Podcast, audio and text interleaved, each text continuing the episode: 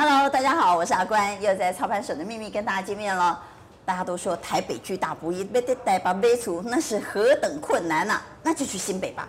新北居也大不易了，那是桃园吧，处处都大不易。其实我们回归到买房子，到底怎么样的房子是适合的房子？什么的 CP 值最高？同时，如果你要在北部，其实不管你是在桃园、林口，还是呃到新北任何一个城市，甚至台北，现在大家都要沿捷运而居，所以问题就来了，到处都很贵，有没有有捷运又很便宜、CP 值很高的地方呢？在节目特别邀请到新北城乡局局长黄国峰黄局长。法官好，各位观众朋友，大家好。新北现在捷运很多哈，没错，三环六。那因为现在呃可以说是一个非常复杂的网路，所以我们今天是不是让观众朋友搞清楚，到底新北的捷运网有哪些正在进行中？我先简单的说明一下哈，从新北早期是依附在这个台北市哈发展的一个地方哈。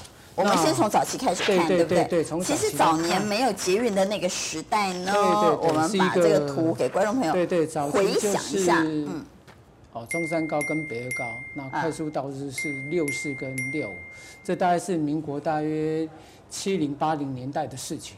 那接着延续到大概九零年代开始，就是捷运的这个建设慢慢慢慢去重视。不过这捷运的建设啊，大量都是以台北市为核心辐射出来，包括淡水线，红色的是淡水线，红色淡水，橘色的是这个往三重芦洲跟这个新庄，啊，这个是蓝色板南线。啊，这叫什么新芦线是吗？对对对，中和新芦线。那中和新芦线。中和。啊，这边是中和。板南线。板南线。那这个是松山新店线。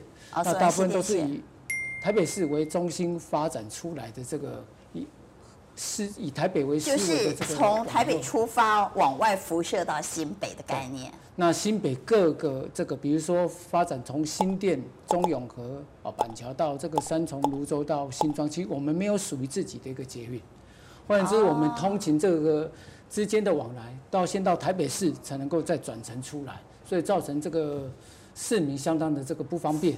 意思也就是说，新北的民众呢，如果他要到新北另外一个地方去，他得先到台北市，再从台北市再到新北。没错，等于绕了一圈，绕了一大圈。所以现在改变思维了。对，好，那我们来看现在新北的捷运怎么规划。来，那现在新北捷运我们最想三环六线，即包括第一环的部分，包括第一环是哪一环呢？环状线。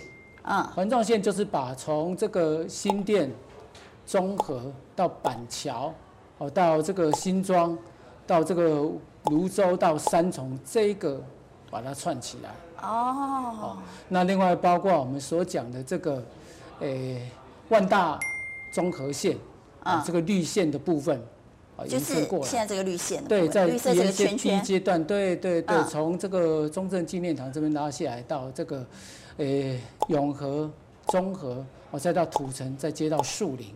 啊，再接到树林哈，这是另外一个圈圈。对对对，那另外还有我们刚刚讲的板南线拉下来到之前的土城顶埔，一直往山阴拉下来，其实延伸到这个哦，这个桃园的哦巴德这边，哦到桃园八德。对对对，这个都整个串联起来。啊，那另外一条是这个所谓的机场，啊机场的部分就从台北火车站拉到这个三重新庄啊，延伸到这个泰山。那这泰山就是会经过我们的温子郡地区，然后延伸到这个桃园。哦，对。那另外我们这就是三个环嘛，对，三个环。那因为我们新北后续还会再开发的，包括这个五泰轻轨，五泰轻轨从泸州拉到这个泰山五股，哦，这一个。那以后也会有这个这个到还还在规划，就泰板轻轨，也会从这个泰山延伸到新庄到板桥的这个。福州地区，对对对，那还包括我们看到这边的啊安坑线，哦，还有其实这个图上看不到的这个这个巴黎轻轨，这是我们未来的整个三环六线的这个哦，当然整整个范围，当然还包括现在最大家讲的去年度讲的最火热的这个汐止的民生线，哦，未来就是汐东线啊，这个也是连接到所谓的基隆，还有包括内湖地区。哦，这个也是。呃，这个我特别想问哈，因为我住，我住在南港内湖。是是。这个汐东线会从哪里到哪里？这西红线大致上就是从汐止嘛，对对对，啊，然后接着呢，经过内湖，经过内湖，然后接着到哪里去？它这个整个会延伸过来接到这个环状，大概整个外环这边把它接到外环，它不会跑去民生社区，是不是？因为民生社区在反弹，他们不想要。对对对。哦，所以其实汐东线还是接到新北。对对对，先接到台北，大概接到台北是这个这一段。就到内湖嘛，然后到内湖之后还是接到新北去。对对对对。哦，所以他没有办法进到台北市的市区了。对，没有错。所以如果在细致的人，他想到台北市的市区去工作，他得要再换。诶、欸，应该这样讲哦，它这个只是，我觉得这只是现在的阶段性先处理这边啊。那当然，其实它本身到串过来，它比本身它还有这个台铁可以去搭乘这样子的。哦。那这边是先跟基隆、跟汐止、跟内湖这边把它基本上把它串起来。还会串到基隆去啊？对对对对对。哦。好。听起来观众朋友有没有非常的复杂呢？听起来蛮复杂的哈。所以我问几个比较简单的问题。所以这么多万万线哈，所以将来是不是几乎在新北每个地方都有捷运？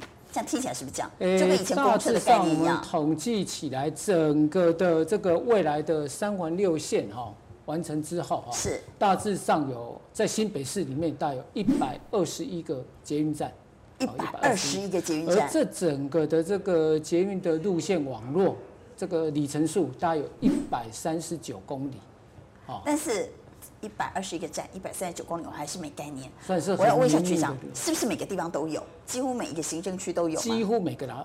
有没有没有的行政区？呃、欸，应该没有的行政区，大概就是北海岸跟东北角。好，比如说瑞芳、平溪、双溪、贡寮那边，毕竟人口比较少数，或者三支、石门这些金山万里的，大概这些地方，还有比如说什么是呃乌来啊、石定、平林，大概这些比较偏。偏一些比较农业发展的这些区以外，几乎都都有了，都有都有。所以我们用消去法比较简单，就是哪些地方没有哈，那我们就搞清楚，那几乎其他都有了嘛。刚讲那几个地方。好，第二个问题，那要全部都有吗？除了刚刚那几个地方没有，是大概要什么时候完成？这时候完成，陆陆续续哈。啊。短期内的话，大概我们今天讲哈，最先完工的会是哪一条？万大线这边啊。万大线是从。哎。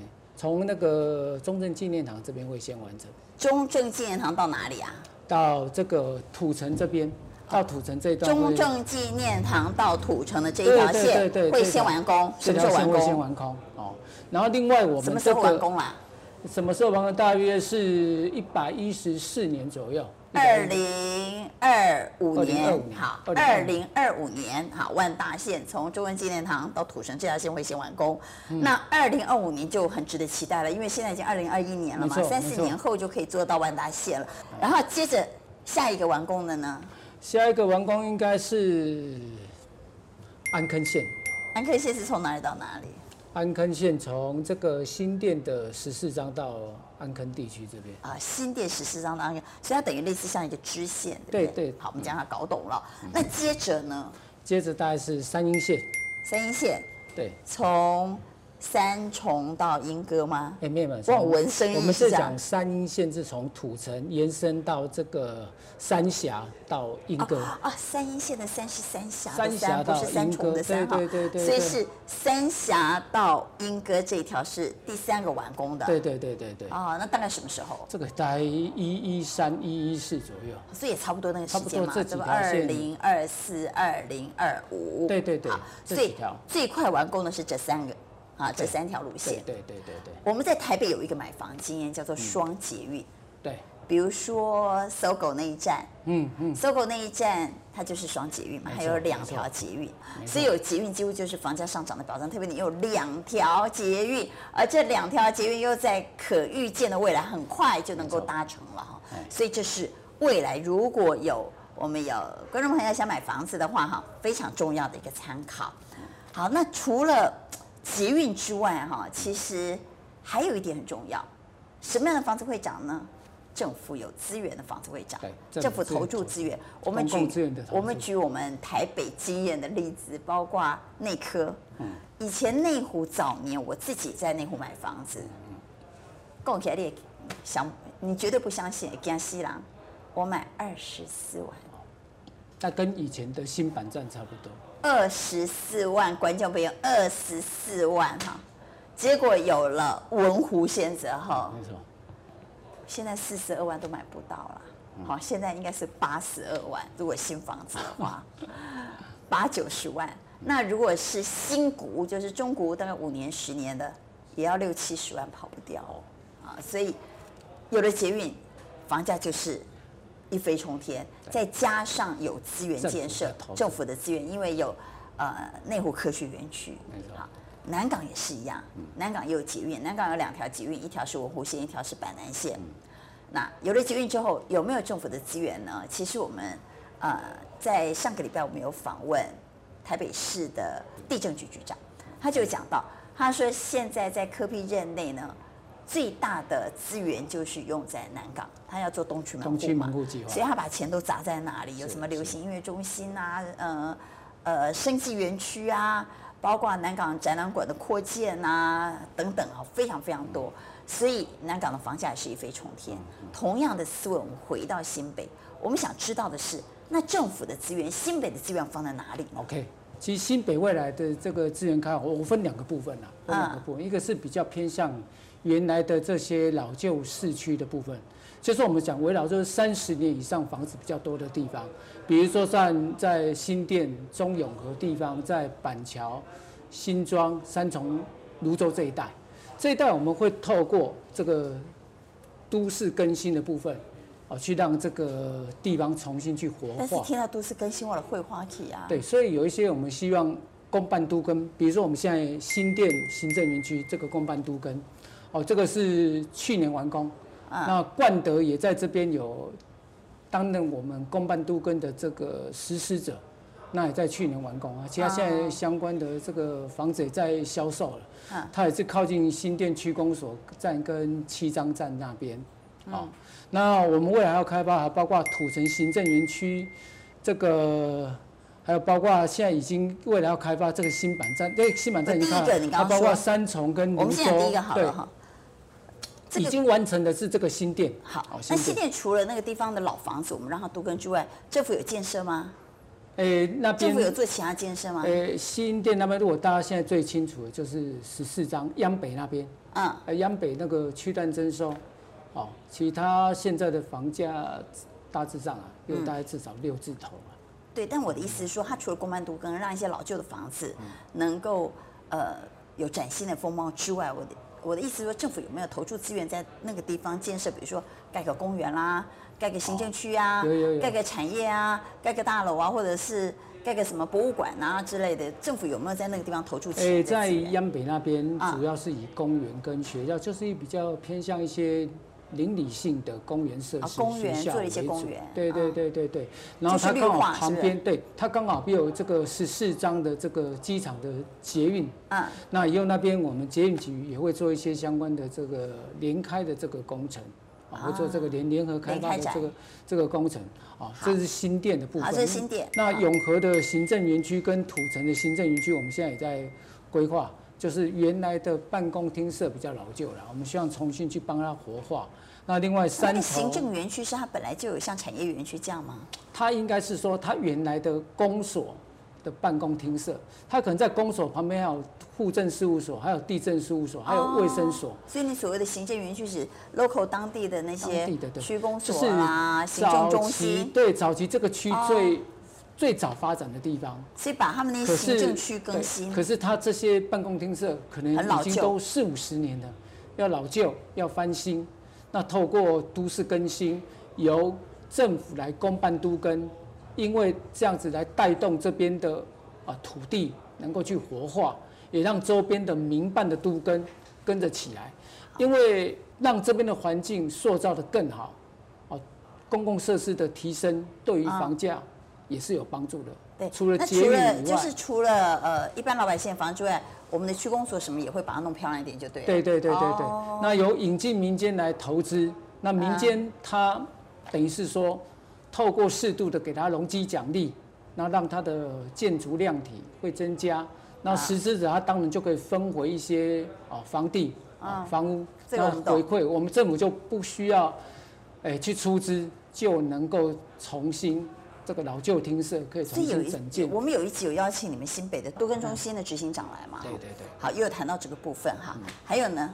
那除了这个之外哈，刚刚阿关特别有提到哈，其实除了这些都更地区以外，其实我们从以往的经验，因为刚刚有提到这个内湖的经验，我以新板站来讲的话，在板桥在民国九十三年以前，哦，新板站开发完成以前，板桥的房价最高的是在江子翠跟新浦捷运站，那时候房价最高，整个台北县的房价最高是一平二十五万。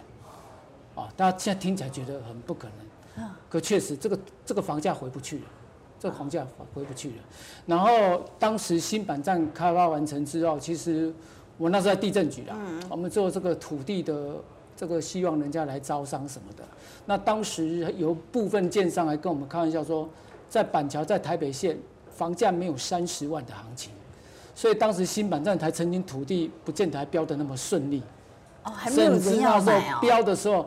很多还用底底价来承揽，那时候一平买大概九十几万到一百二十万之间。哇，那买到土地的成本，土地哦，那是面粉哦。对对对对对对对，当时的情形。你想想看，面粉可以变成多少面包啊？对，可是后来透过这个整开区段之后，新板站我们现在看起来哦，那边透过市地重化区段征收开发完成之后，那边据说有八九十万房子。对对对对对，所以说这这个是个例子啊。那再另外一个例子，大家就知道是副都心，啊，哦，副都心其实它在民国九十几年那时候开发的时候，那时候当时新庄的房价最高也是二十几万而已，嗯，可是后来透过这个一样，我们把这个中央有第二合署办公的进驻，哦，那包括这个捷运的相关的这些建设，那也带动副都新的这些发展，那副都新的这个房价。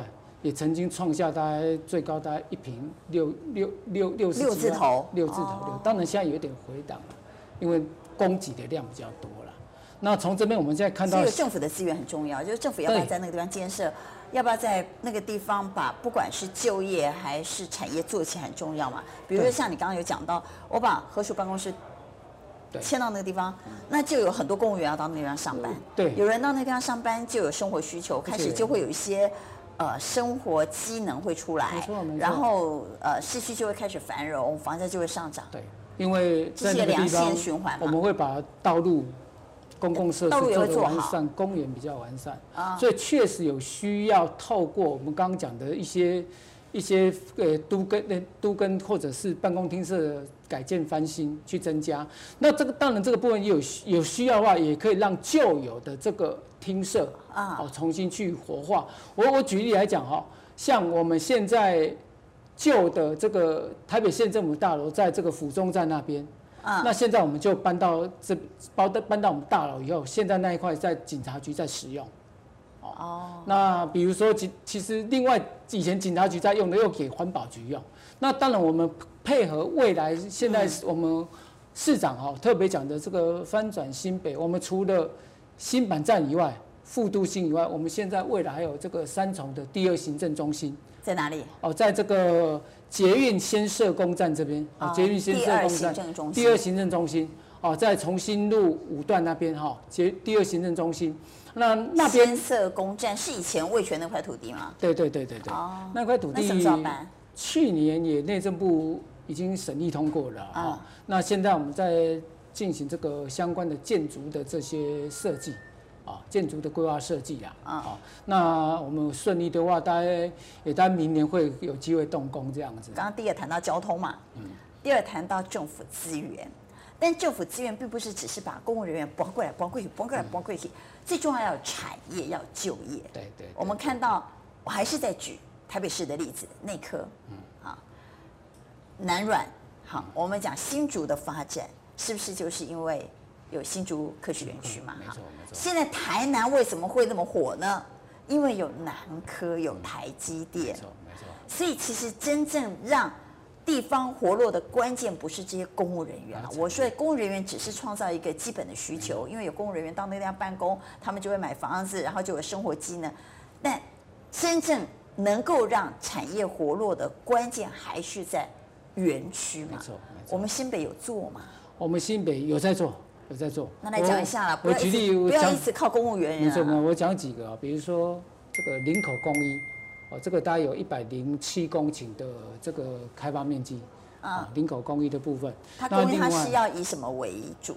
也是以产业为主。什么产业？那它比较属于所谓的低污染的产业为主。比如说，哎，比如说他们现在算资通讯，或者是绿能产业这一方面，还有精密精密机械，啊，精密机械这一。像台中吗？大肚山？对对，大概这些都可以容纳在里面。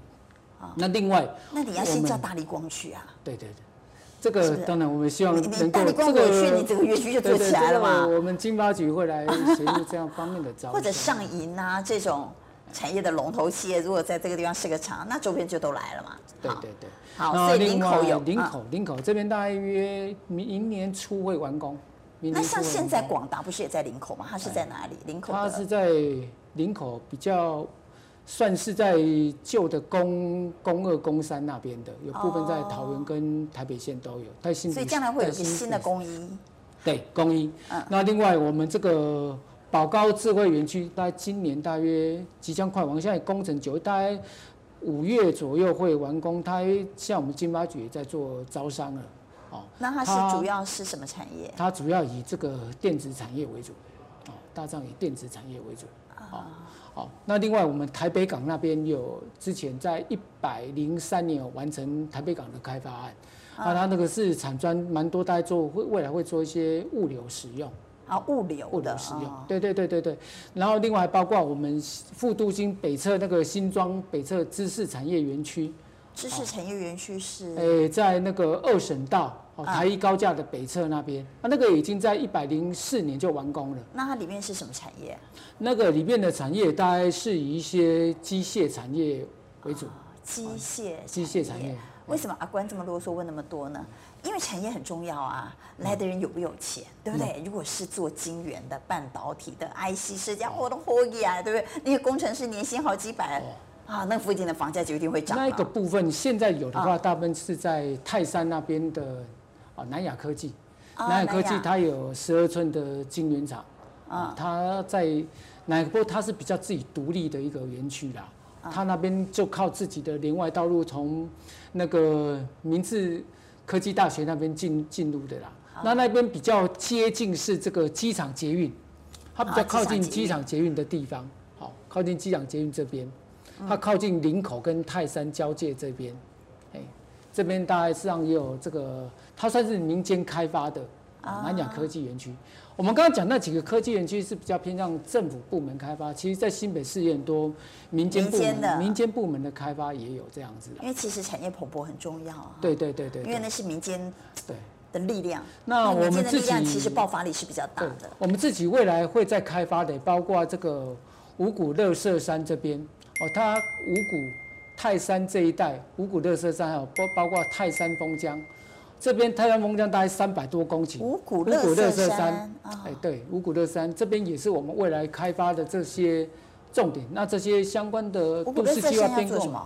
五股垃圾山，因为它临近这个六五台六五跟这个啊这个中山高，嗯，那它那边第一，它交通房交通条件非常的这个便利。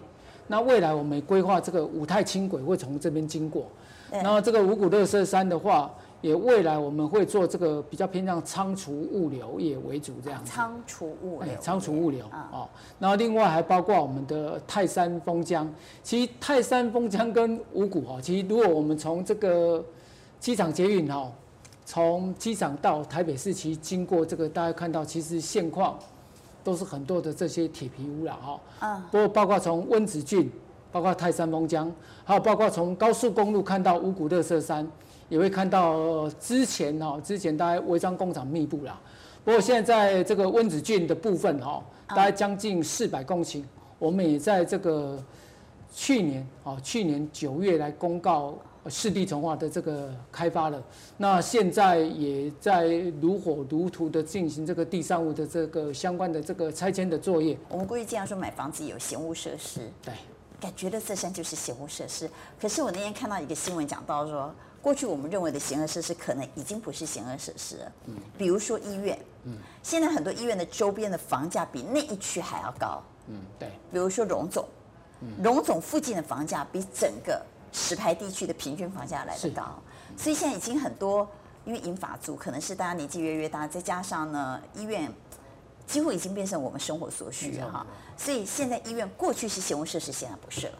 那我来讲一下乐色山，乐色山一听到垃圾两个字，大家都惊，没有人敢去买房子。现在的垃圾山也不是以前垃圾山了哈，对，因为像呃，其实像我妈妈，她都去。内湖垃圾山那里游泳，嗯、你知道内湖垃圾山现在弄得很漂亮，然后不止呃是一个好的休闲公园哦，那个这个绿化做的很漂亮，而且呢，那个地方的运动中心站的不得了，嗯、可能是因为那个焚烧垃圾是不是资源比较够，嗯、所以他们是呃一年三百六十五天都是温水游泳池哈，所以他们是很棒。那我们来讲一下。呃，新北的这个五谷乐色山现在的情况呢？哎、欸，五股垃圾山刚提到，我们现在都计划正在变更。那它本身原来是非都市土地啦，哈、嗯。那它以前我们刚刚讲就是，它现在长什么样啊？它现在就是说，第一个部分，我们把既有的哈，我们就是说辅导辅导这些业者，啊，走向合法化。那合法化的部分就是说，哎、欸，我们有一个示范计划。回收业者吗？对对，我们有一个示范计划。嗯就是说，你透过合法的申请，可能你原来的这些，我们举例啦，你原来有一百，以前就是说你有一百平的土地，啊、你都把它做铁皮工厂，把它盖满了，没有通路。换言之，万一一发生火灾，整个没有消防车难以进入，也造成常铁皮屋一烧就是。我们现在要让那回收业者怎么办呢？我们现在就是说，就地在那个地方。对，如果他合法申请的话，我举例了哦，你原来一百平的土地。之前就是一百平，几乎都把它盖满。我们现在说，你一百平的土地，你可能只要盖六十平就好了。就是禁闭率啊，假设只有六十啊。啊，剩下的四十平，我要求你要做环境绿美化。哦，那那我们将来他们都合法之后，他们就要有一些地方绿化嘛。对。然后工厂合法之后，我们走在路上会看到垃圾吗？应该这样讲哦，有一些垃圾的话哈。除了除了必要要清运的，其实现在有一些乐色山，像内湖有一些，我们就让它慢慢固化了，就是因为内湖乐色山是弄得很漂亮。对，我们不见得要去大声再去重新开挖它，就是保留它。有一些，除非就是有毒的，或者是有一些很明显的营建废物，我们会把它清出去。不然有一些的话，它土壤地质呈现慢慢的稳定状态以后，我们不会去做深开挖，就让它低密度的开发。啊低密度的开发可能就让它楼层数不要盖到太高，啊让它低密度的开发，比如说可能一百二或多少容积就好，不要让它高密度的开发，哦，不见得盖的大楼啦。那我们就是说，因为哦，毕竟五股垃圾山本来是一个沼泽地，哦，它以前就是八七水灾，就是民国五几那水灾以后，它是一个沼泽地方会淹水，所以才被洪水平原管制。哦，可是后来这个沼泽地一直做一些土方的回填，越垫越高。所以现在不会淹水了。它现在不，现在不会淹水。其实它现在一些堤防都做起来了，大致上不太会淹水的哈。嗯、那只是说未来的开发，我们希望说配合它的这个现况来做都市计划的这个设计。那透过就是不需要它地下室深开挖。嗯。那当然楼层也让它做一些低密度，它楼层也不要盖得太高了。好、嗯，让它保留寄存的一些好生态跟环境。那我们希望透过以后就是比较偏向于低密度开发使用的这些，最好把它仓储物流业来使用这样子。最好把它弄得像公园一样。对对对对。甚至做一些休闲设施，像多保留一些。像内湖垃圾山那边还可以，小朋友还可以那个草地玩什么滑草啊什么，它那边很多休闲设施嘛。这也是我们希望未来走的方向啦。我们希望透过实地的去改变，包括我们刚刚讲的合法工厂帮他纳管辅导他。那就是说，出入通路都要保留，然后也要做一些绿美化，不要像现在这样铁皮屋啊。对，现在厂房我们都要求一些基本的设计啊。当然，我们不希望说，因为未来中长长期的发展还是要走区段征收。它现在只是说，短暂的先让它合法去纳管。我们未来中长期要透过都市计划变更完之后去走区段征收来开发。那现在只是短期透过示范计划，让它就建筑许可去。原地去做一些诶环境的改善跟绿美化这样子。嗯，哎，现在大家我们初步的做法是这样。好，希望将来到五股乐色山去玩，觉得那个地方跟过去不同啊，然后已经是一个新的休闲设施了。好，我们也来谈一谈。我想对年轻人来讲，如果他在台北市工作，在台北市买房真的很难。但以现在的交通网络，其实住在新北就好了，甚至于有人住到桃园去了哈。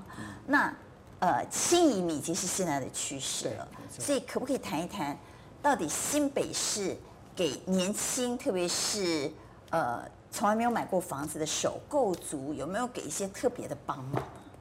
诶，新北这样讲哦，我们刚讲除了多元的土地开发方式，除了老旧市区的都更，啊，还有我们一些整体开发区陆续进行以外哈，那其实，在中间有一些转度的过程啊，毕竟。呃，二十几岁初入社会的这个很难买年轻人，对对对，或者是小家庭，对二三十岁年轻人买房子不容易。没错没错没错，所以其实新北市政府我们有推出，就是也当然这也是配合中央政策，我们会大幅度广建这个社会住宅哦，社会住宅。那除了现在大家还包括中央，比如林口四大运的那个部分哦，那还包括比如说之前在。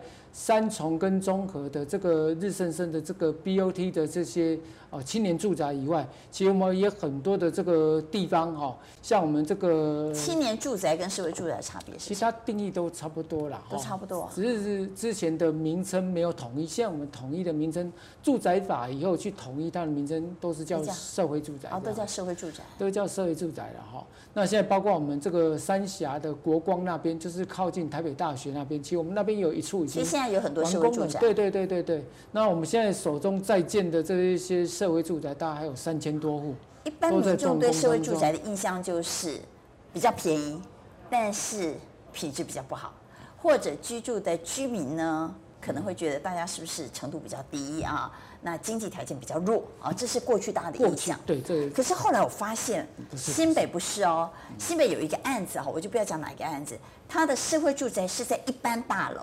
就是我们一般民众去买的建商的那种预售屋，然后它可能在里面呢有几个楼层，对，就是做社会住宅。那换句话就是说，这一栋楼呢，其实社会住宅跟一般民众买的房子是在同一栋楼，对，所以它有同样的管理，对。然后也因为它不是纯然整栋都社会住宅，所以建商如果还要卖给呃不是要买社会住宅的民众呢，它的品质不能太糟吧？我买预售屋，你那个品质很糟，我就不要买了嘛。以它的房价来讲，它也不可能盖很糟的品质。是，所以其实现在社会住宅不是说像过去那样，哦，这栋就是社会住宅，或这个社区通常是社会住宅。现在社会住宅的走向跟以前不太一样，对不对？它是不是希望能够跟一般民众的买的一般的房子，其实是有相同的品质、相同的条件、相同的环境，只是它的价位相对比较偏低。我跟阿官这样讲啊，其实刚刚讲有一些就是说，现在我们就是说，嗯，新北市一般的一些建案呐，哈，它有一些透过比如说捐赠公益设施，可以得到一些奖励。对，所以确实有一些就是捐赠的公益设施，就是部分就是社会住宅。对，就会有我刚刚讲那个情况。那当然就是，比如说它可能十六楼里头有部分二楼、三楼、四楼，它可能就是社会住宅。对对对对。那因为建商它本身的话，它是跟他卖的这个住址的信用和品质，没错没错，所以说这个一般来讲，这个施工品质大致上都不会太差了哦。所以现在其实很多都是委托民间的奸商做的嘛。哎，对，可是整批整批这样子，嗯，有一些还是整批整批盖了。像我们现在在央北那边的社会住宅，有一千零七十五，那个也是我们自己盖的，哦，那个品质其实都不错，其实我们都有得到公共工程的金质奖。而且来，对对对对，而且来做的都是大型的建商，因为我我举例，我们央北那个案子啊，那个社宅啊，规模也大概有三十几亿的规模，所以也是要有相当这个相相当能力的这个建商才能够来。是请哎社会住宅的年轻人，他一定要结婚的嘛？是不是？对对对。哦，就是鼓励他们能够成家嘛。对。然后他们还要有其他的条件，对，比如说他名下没有房子。对。或者他的所得各方面啊，所以这样可以帮助年轻人用比较低廉的价格。他的贷款是不是有一些优惠？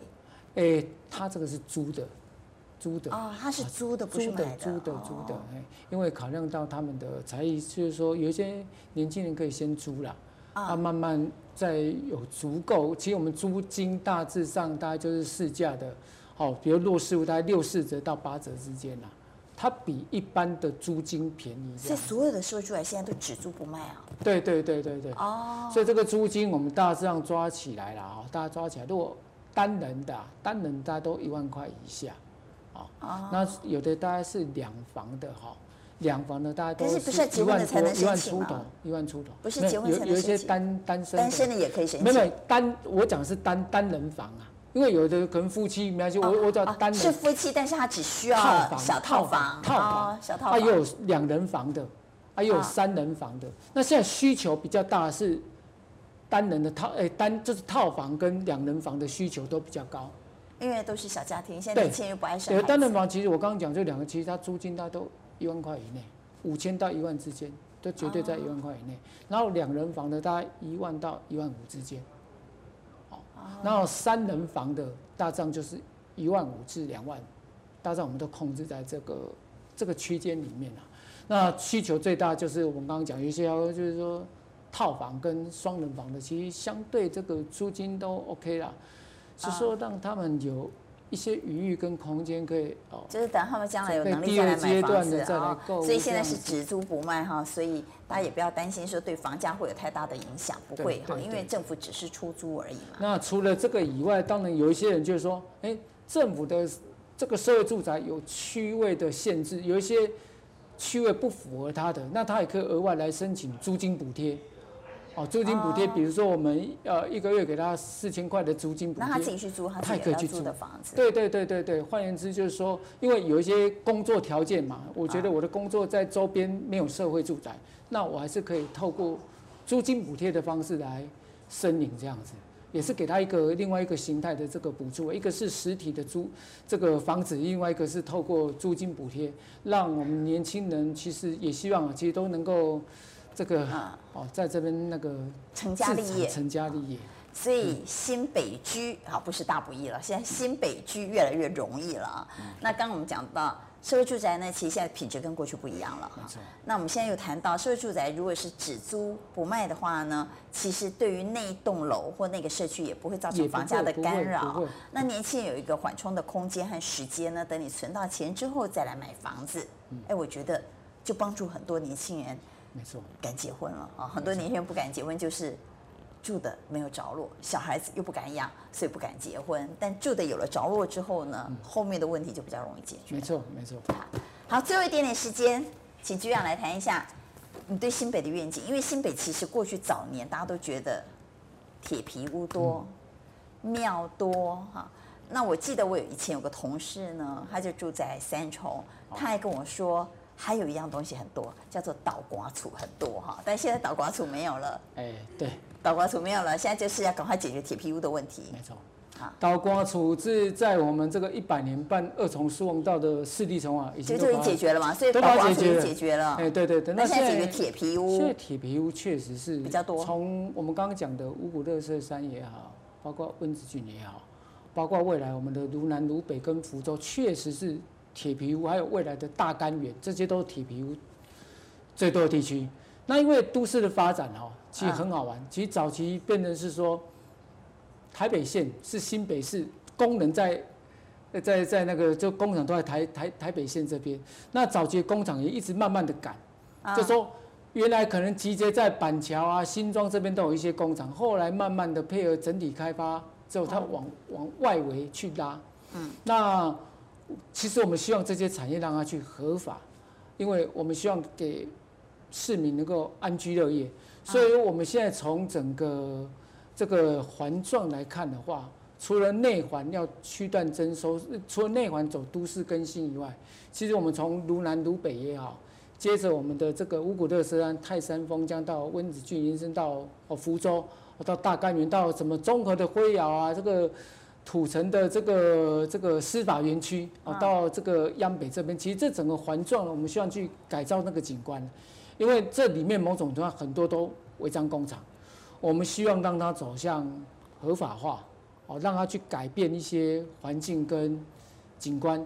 毕竟我们希望说，在这片土地生长，除了能够有这个相对啦、相对成本好、CP 值高的这个住宅以外，也希望塑造给这个这个市民好的一个这个生产工作的这个环境。反正在这地方能就业，然后买得起房子，然后市容要漂亮一点，住在这个地方也开心。透过捷运便利的这个交通。你这个四通八达，捷运让你想去哪里，能够在最快最短的时间达到去到你要去的地方。哦，透过这个网状这个这个捷运的这个交通建设，来满足这个市民的这个需求。那尤其我们新北市哦，刚好我们刚刚讲这些区域，啊，它刚好左邻是桃园市，右舍是台北市，那刚好从北北基桃这整块，其实人口将近，活动人口将近。一千万，换言之，这是整个台湾，半个台湾，半个台湾，对，这这边是整个发展最经济、商业、人口密集、做活动最多的这个地方。那也是这边的刚好，这个新北市刚好是夹在在这个台北跟桃园的这个中间，所以说我们市长侯市长才说新北好，整个北台才会好，北台湾好，我相信台湾才能够在国际更有这个出出人头地。的一个机会。局长问一下，题外话，你住在新北哪里？我住新北的中和。哦，你住中和。那你觉得中和跟以前有什么不同吗？哎，差别真的很多。中和的路我都常找不到，哎。哎，中和路找不到的原因是因为，说说实在，因为我们在台北哈，台北是棋盘式的。对。中永和的路是是圆形这样子，啊呢。没错。啊，那谁来谁去？我找不到呢。这个应该这样讲。你们有没有想到怎么？台北市，台北市得天独厚，因为它一直以来就是我们讲首都啦。嗯。台北市它就是一个都市计划。嗯。台北市就是一个都市计划。那新北市早期就是二十九个乡镇，所以这几乎每个乡镇区都有自己的都市计划。那早期他自己的都交都就是我们叫综合公所。做综合的板桥做板桥，各做各的，没有整合，没有整合。那也是现在有这个机会，新我们现在在做这些都市计划的重新的这些整合，重新的这些检讨。那也希望借由这样的机会，让整个新北市的我们以前新闻做过一个很有趣的新闻，说中和有永和路，永和有中和路，对对。先加起车一波。当然，这一些有一些，我觉得是使用人喜欢，但门牌应该要整编呐。真的，整边比比如说，你现在中和可能没有感觉，像我们台北去中和，即将往那垂波楼啊，哦，所以我常常在那个地方迷路。我就想说，至少至少，如果连台北人都找不到，那南部人怎么办嘛？至少要让呃。一般的民众在那个地方会觉得很方便，嗯嗯，啊，至少要做到这样，至少你路牌要看得懂啊，你地方找得到啊，我去某一家餐厅吃饭啊，我能够找得到地方。那如果我们民众可以开始找得到，我们才有办法做观光嘛。如果我们自己民众都找不到，我们怎么做观光呢？所以现在修改先结了哈。对对对，这个还有一些未来透度假，我们也会把一些度假重新去整并，生活的琐事把它处理好之后，就是一个。宜居的城市，好，谢谢局长今天接受我们的专访哈，也让我们知道很多现在新北跟过去的不同，那也让我们所有的观众朋友，如果你想置产的话，能够有一个新的方向。好，谢谢局长，谢谢，谢谢阿关，谢谢谢谢。谢谢。